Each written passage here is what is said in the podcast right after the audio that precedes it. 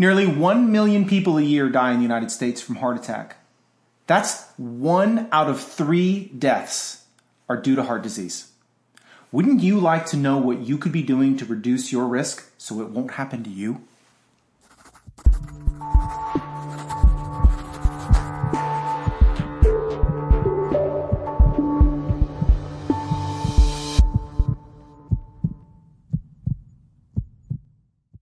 Hey everybody, Aaron Wenzel. Welcome to the Concierge Medicine Show. I'm your host. This is episode 9.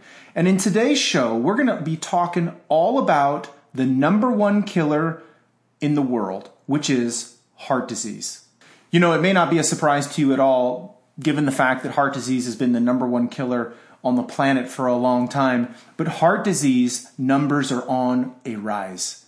Despite lower uh, fat consumption, and cholesterol consumption uh, in documented human history, rates of heart disease are continuing to skyrocket. And frankly, it's going to be that way until some massively radical shifts have taken place in our culture. In today's show, I'm going to be giving you the seven most important things that you need to be doing and not doing in order to minimize your risk for heart disease and the conversations that you need to be having with your doctor to make sure you're at lowest risk possible.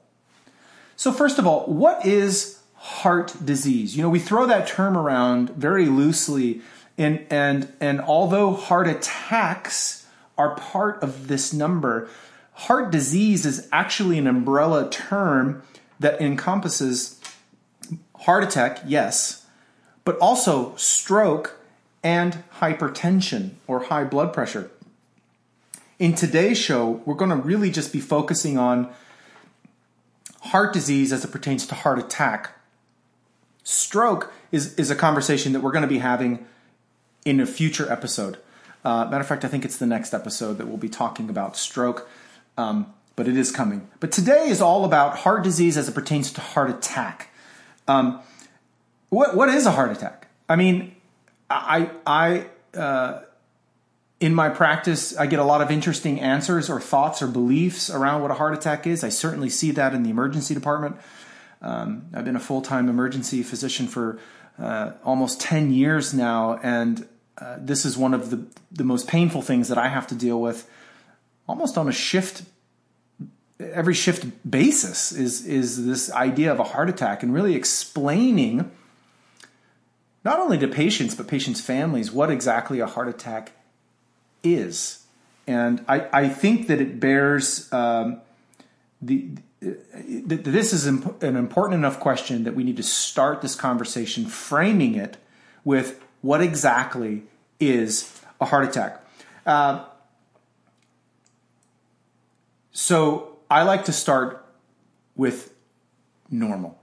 In a normal situation, you have a blood vessel that is feeding your heart that is pristine and beautiful and no, it's just a slick uh, vessel. But something happens to the lining of that vessel that is traumatic. And in the environment of trauma, that lining gets interrupted. In other words, there's an opening or a weak spot in that lining. And when you have this opening or this weak spot, it's now vulnerable for things that are normally in the blood to then deposit in the wall of the blood vessel. And the culprit for what causes heart attacks begins with cholesterol entering these deficits in the wall of the blood vessel. But notice I didn't say cholesterol causes the heart attack. Be- because cholesterol is only involved in this uh, story because there was an injury to the blood vessel to begin with. If there's no injury to the blood vessel, you can never start the cascade of having a heart attack. Step number one is there's an injury to the lining of the blood vessel.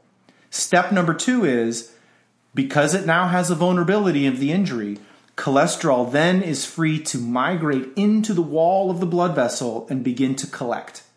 As this collection begins to grow, you start to form what's commonly known as a plaque. A plaque it becomes hard, the cholesterol hardens, it becomes large, and as a large, hard thing inside the blood vessel begins to grow, it becomes unstable. When it becomes so unstable that a fragment of this plaque breaks off, this fragment of cholesterol breaks off, shoots downstream until it ends up in a blood vessel as it gets smaller and smaller, it gets wedged and it goes till it can't go anymore and it gets stuck. It's this process of a plaque breaking off or rupturing, we call it, a ruptured plaque, and shooting downstream and getting lodged in a smaller blood vessel. It blocks all blood flow downstream from that plaque. Arteries or blood vessels supply blood flow to tissue to keep it alive. If there is no blood flow, that tissue dies. And so in a heart attack, when that plaque breaks off and gets ruptured, breaks off, goes downstream, gets wedged, stops blood flow to everything downstream, all of that heart tissue dies. When heart tissue dies, that's a heart attack. And you might say, well, what's the pain? The pain in a heart attack, this, oh my gosh, my heart, that comes from the moment that plaque breaks off, that's not painful. It's when it gets wedged into the small blood vessel and restricts blood flow, that heart tissue then says, I need blood, I need blood, I'm under serious duress. Pay attention, this is life threatening. All of our attention goes to our chest because our heart cells are being deprived of its lifeblood, oxygen. And if that blockage stays there long enough, you then begin to get death to your heart cells. And something very interesting about your brain cells and your heart cells, they do not regenerate. Once they're dead, they're gone. And so this is why it's very critical for heart disease because uh, these heart attacks, if they happen and they're big enough and enough heart tissue dies, you can run into major problems even death, sudden death. If enough heart tissue dies to where you can't contract, you die. And so that at its most basic level, that's what a heart attack is, is that you have an injured vessel, cholesterol from the bloodstream, which is where it's supposed to be, goes where it's not supposed to be, forms a plaque, the plaque gets big, it gets unstable, it ruptures, goes downstream, blocks a smaller vessel, everything downstream doesn't get blood flow or oxygen, that tissue dies. That's a heart attack. The more tissue that dies, the bigger the heart attack. And that's that's the, the most simple explanation I can give you. I hope that helps us frame out the beginning of this discussion. So now that we've framed out what a heart attack is, I don't think we need to belabor any more teaching. I mean, that is essentially all that you need to know about a heart attack. Um, it's part of heart disease as a, on a global macro level, but on a micro level, it is the process of a plaque breaking off, rupturing, clogging uh, downstream blood flow so that heart disease dies. We need to move quickly into what what are the most important things that you can be doing right now to be reducing your risk of having a heart attack. Number one, um, again, a lot of this is going to sound like, oh, I've heard that before. But again, that's the whole nature of this show. Uh, probably most of what I'm saying is not the first time you've heard the topic. This isn't about I need more information. All this information is available to you, but what we're all lacking in this world, this day and age of information is wisdom. What do I do with all this information? Great, doc, that's a heart attack.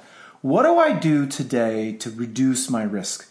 Number one, I would say we need to increase our overall activity level um, as humans you know, we're all busy, but we're not active. And I would encourage you to find areas of your life where you can be less busy and more active. Uh, activity, human beings are meant and designed to be in motion, pushing and pulling against things, meeting resistance, pushing through, being active and engaging in our environment. That's the way we're designed. And when we don't engage in our, in our environment in an active fashion, uh, there are a long sequence of negative consequences. So, increasing activity is step number one. Number two is to reduce excess body fat. Again, this body that is designed to be in motion is not designed to be 300 pounds. We're, It puts excess wear and tear on our joints. It causes metabolic consequences like insulin resistance, metabolic syndrome. Both of these concepts we've talked about in other episodes. And if you hang out with me for any period of time, you'll hear me rant about insulin resistance and metabolic syndrome pretty frequently because I actually believe it's the whole game. I think that 80 plus percent of what we deal with um, health wise in our current lives are all directly linked to this phenomenon of ignoring insulin and this concept of a metabolic syndrome. So, reducing total body fat really is at the foundation of health. We're not meant to be heavy. Uh, and if we're saying that we need to be active, and for anybody who struggles with weight, you know it's hard to be active when you weigh 279 pounds. It's much easier to drop off a 50 pound backpack and be 220 pounds and be active. For those of us that don't struggle with weight and have never been in this space, it's hard for us to kind of wrap our head around, well, just go be more active. It hurts. It's hard. If you don't think so, get yourself an industrial or military grade backpack, put 30 pounds of sand in it, and go walk around the block. It's hard. It doesn't mean you can't, like, you know, that's your excuse for not being active. It's just, it just is. Nonetheless, you've got to find a way to reduce your weight.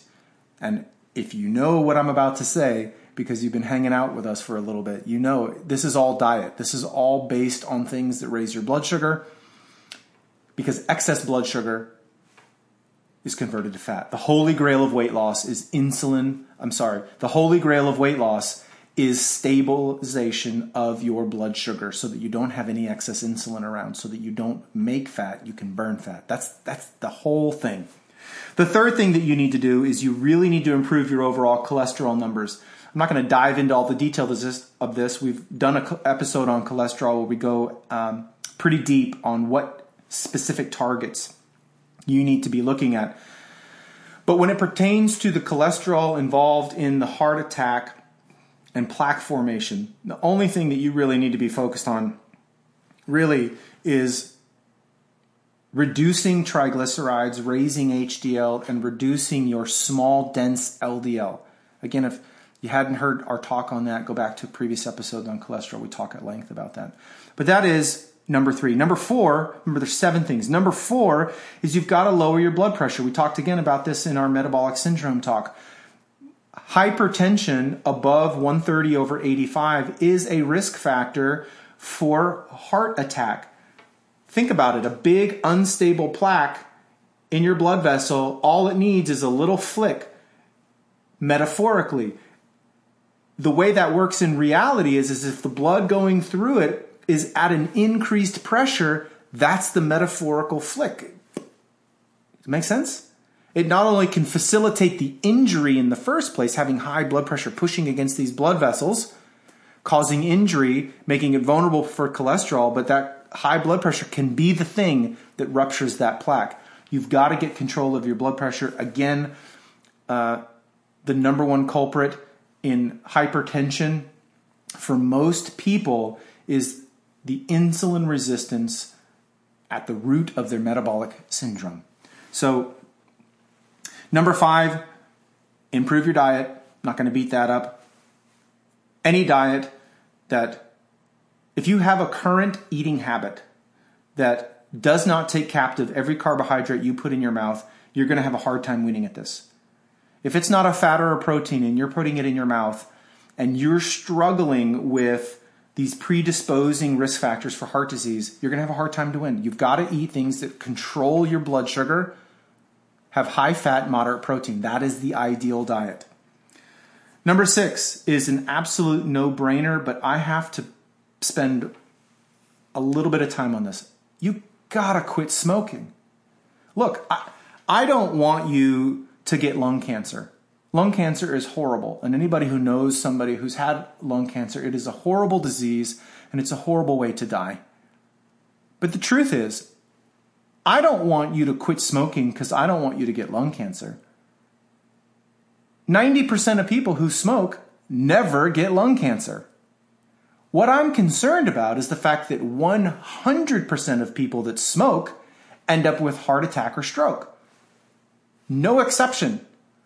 Your granny who still smokes two packs a day and has never got lung cancer, which is why you justify not quitting smoking, I promise she's had a heart attack or stroke. Because it's basic biochemistry, it's basic laws of physics. That injury, the number one culprit, uh, I should say the number one preventable culprit is smoking. That that smoking gets into your bloodstream, the toxins, and it irritates the lining of your vessel, which causes the vulnerability in the first place. This is why smoking is a big deal in heart attack. It's what's causing the injury. Remember, if the injury never takes place, you can't get a heart attack because you got to have a plaque. And the only way the plaque forms is from cholesterol that got into a place it shouldn't have been in. And the only reason it got in there was because there was an injury. And smoking is the number one preventable cause of not only heart disease, a plethora. That'll be another recurring theme. You've got to quit.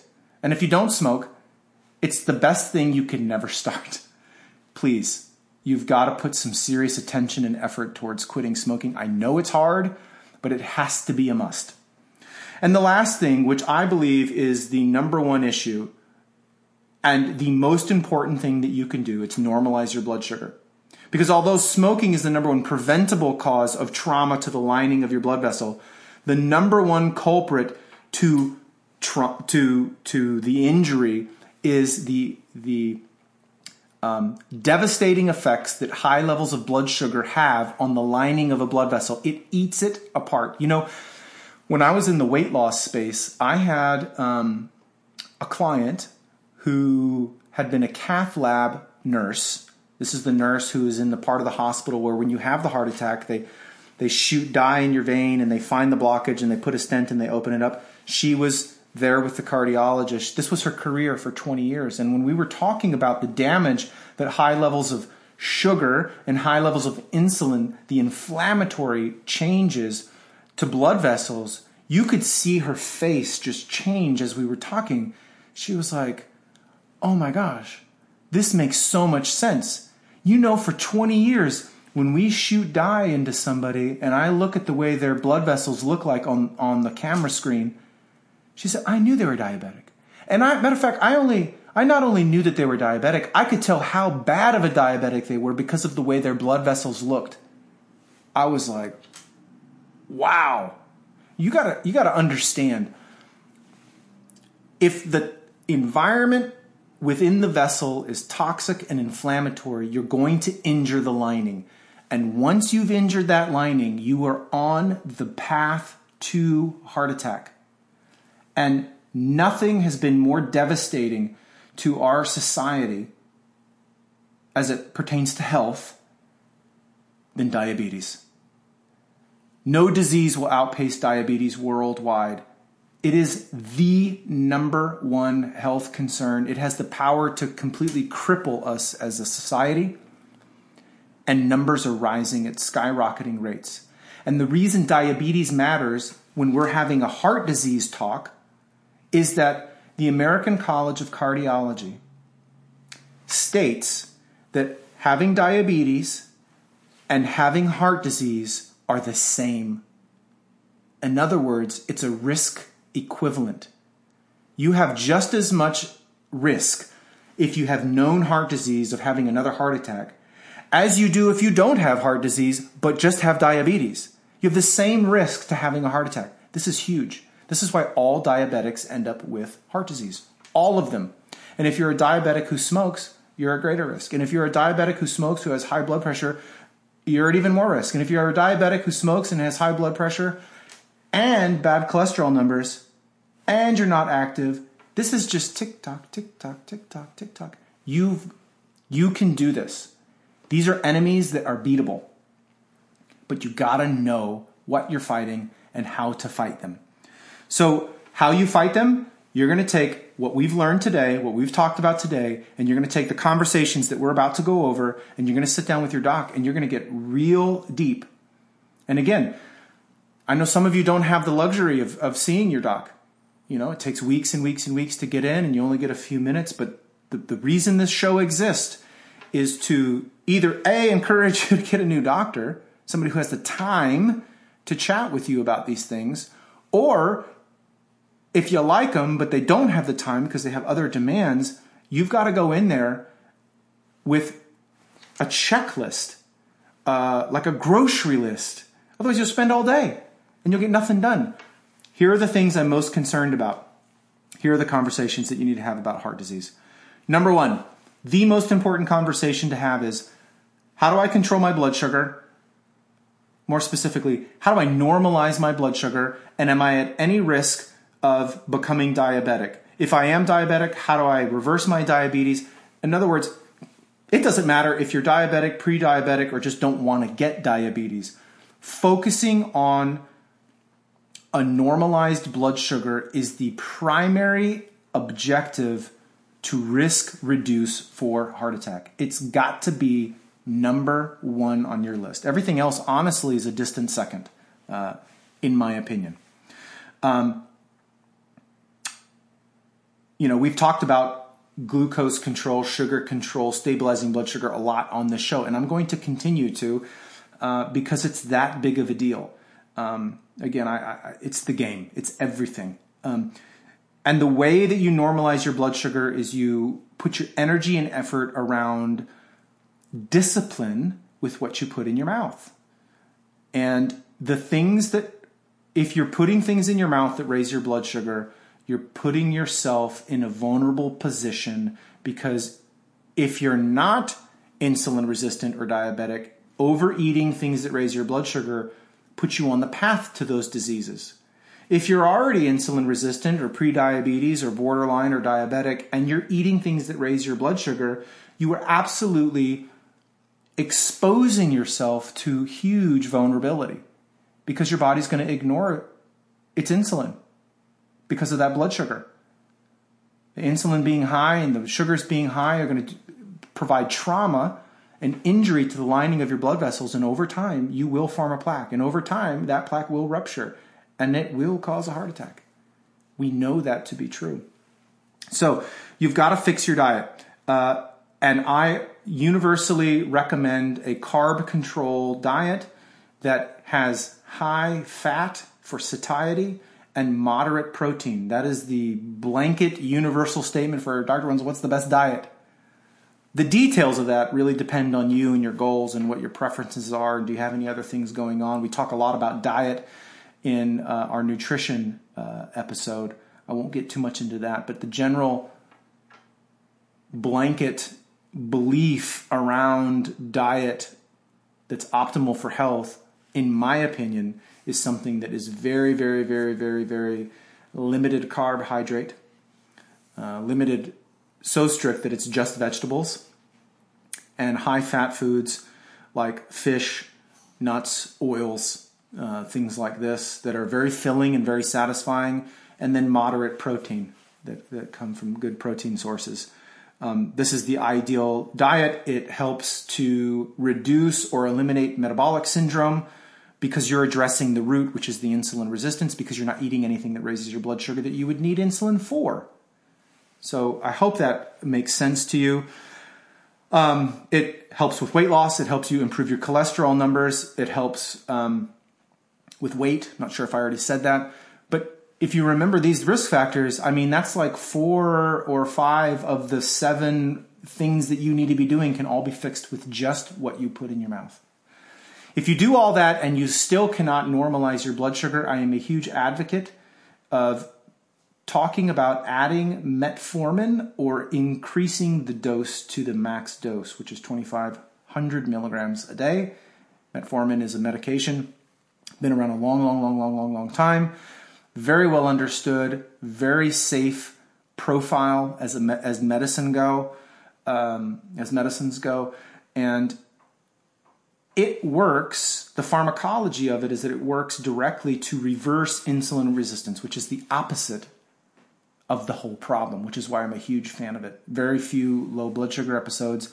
Uh, it's very good, can help promote weight loss, sugar stabilization, etc. So have a conversation with your doc about normalizing your blood sugar, all the things that you can be doing, diets, and potentially adding metformin or increasing metformin doses. Those would be my recommendations for a very quality conversation. The second thing you can do, and this is the only other conversation I want you to have, if you're not a smoker, then you've only got one thing to do. That's conversation number one. If you are a smoker, you have got to quit. I know you've been told that a long time, but my job is to continue to encourage you to try. It's also my experience that the trouble with smoking is that people who smoke like smoking. So by me telling you to quit smoking, it's like telling a golfer to quit golfing. It's like telling a baker to quit baking. It just you just don't hate it. And it's very hard to walk away from something that you like. There are medications that can help you with the craving of nicotine, but medications like Chantix not only have risk profiles to them, uh, increased suicidal uh, risk, uh, things like that, but aside from that, it, it works well with reducing craving. But anybody who's ever taken it will tell you it doesn't take away my want, my like. See, I still like it. And so you've got to get to a place where it, it is an absolute must to quit smoking. You've actually got to learn to hate it. And if you talk to anybody who's ever quit smoking, they'll say, Oh my gosh, it's amazing. Once I quit, I can't even stand the sight or smell or taste. I can, it's, it's repulsive. That's a shift that takes place in their psychology. So listen, there are ways to get involved in a community that can support you. Some of you, that might mean new hobbies, triggers. Most people who smoke have a set of patterns that trigger, whether it's playing cards or watching movie or drinking beer or hanging out with certain people. It triggers a, a subconscious, unaware craving for a pattern of smoking. And so you might need to get new hobbies, might need to get new friends, might, but you've got to eliminate triggers. That seems to be a universal um, trait in people who are able to just quit. Um, and so I just encourage you to, to never, ever, ever, ever give up. If you're still on this planet and you're still alive, and you owe it to yourself to never give up. You've got to try to quit. It is the greatest thing that you could ever quit is smoking. Um, so here are the big take-home points of today's show. If you have diabetes or if you smoke, you will get heart disease. It's just a matter of time. And if you have both, it's even a scarier proposition. We've got to get control of those blood sugars, and you have to quit smoking if you smoke. You got to normalize blood sugar. It doesn't matter where you are on the spectrum, whether prediabetes or horrible diabetes, you've got to make normalizing that blood sugar your number one priority. It is the most important thing that you can do. And lastly, for all those non smokers out there, the big take home point is don't ever start. Don't ever start. And that will be half of the battle for heart disease, is really um, never even in the equation for you. But you're not off the hook with the sugar issue. That is the deal. So, listen, I hope you enjoyed the show like the video, like the uh, the show. It would mean the world to me if you uh, subscribed. Uh, leave your comments and your feedback. I love the engagement. Um, tell us what you like, what you don't like, uh, and maybe some topics that you'd like to hear some more discussion around. I hope this was valuable to you. Please feel free to share it with anybody who you think would find it valuable. It's been an honor to have your attention, and I hope that you know, in some way I can help move you to make some powerful decisions, uh, you know, to make yourself that better, healthier, more vibrant version of yourself that is in you. So go get them this week, and we will talk again real soon. Take care.